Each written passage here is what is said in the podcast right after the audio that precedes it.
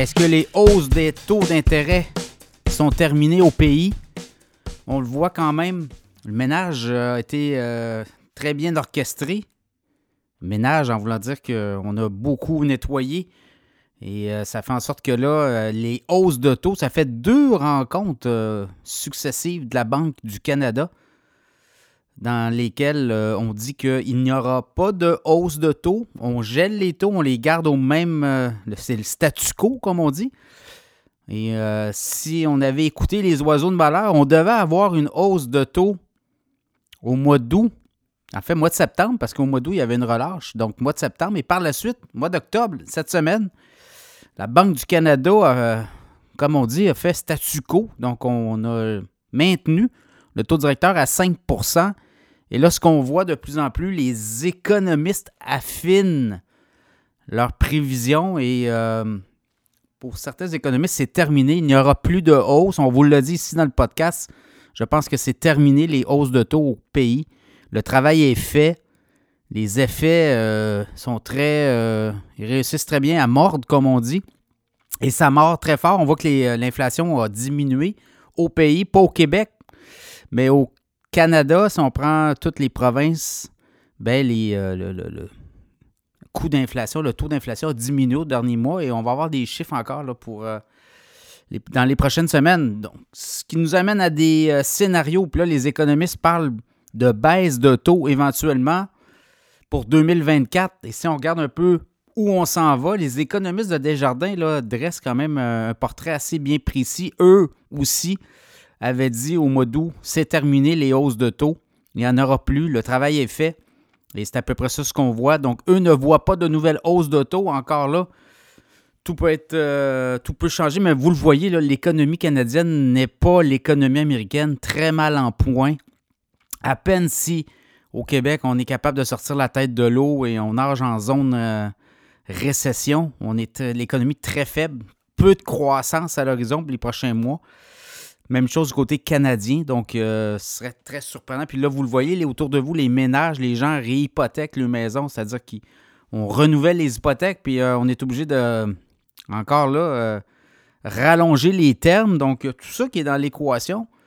Et là, ça fait dire aux économistes du mouvement Desjardins qui se serait terminé et euh, il y aurait trois baisses de taux possibles en 2024, des baisses de 50 points de base chacune.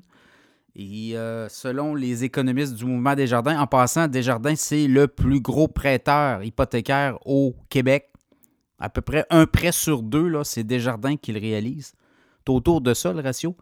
Et euh, ben, pour les euh, économistes du mouvement des jardins, ben, il y aurait trois baisses de taux en 2024. Donc, premier trimestre, on garde ça à 5 et deuxième trimestre, baisse de 50 points de base. Troisième trimestre, baisse de 50 points de base et quatrième trimestre de 2024, 50 points de base de baisse qui nous amènerait à un taux directeur autour de 3,5% à la fin de 2024. Alors, c'est un peu le scénario qui roule. On regarde d'autres prévisions d'économistes. Certains parlent plutôt d'une baisse euh, plus tard euh, à l'été prochain. Donc, euh, voyez-vous, là, on est un peu là, mais tout peut changer. Regardez comment l'économie aussi, très d'humeur changeante. On regarde les scénarios guerre Hamas-Israël. Est-ce qu'on va s'enliser dans un conflit qui pourrait s'étendre au Moyen-Orient? Donc, on est là-dedans aussi. Donc, dans ce contexte-là, puis on regarde aller un peu les marchés boursiers, un peu tout ce qui euh, entoure l'économie. Et euh, croissance économique très anémique au Canada. On dit qu'au niveau mondial aussi, l'économie mondiale va être affectée. La Chine qui tente de sortir du bourbier aussi, dans lequel elle s'est enlisée avec les mesures COVID. COVID-0 en passant, là. Euh, c'est très, ça a été très dévastateur pour l'économie de la Chine aussi. Et ça a amené un climat de suspicion. Donc, tout ça fait en sorte que les économistes de Desjardins et surtout la croissance économique qui sera absente euh, 2024, tant au Canada qu'au Québec, en tout cas, ça va être très faible.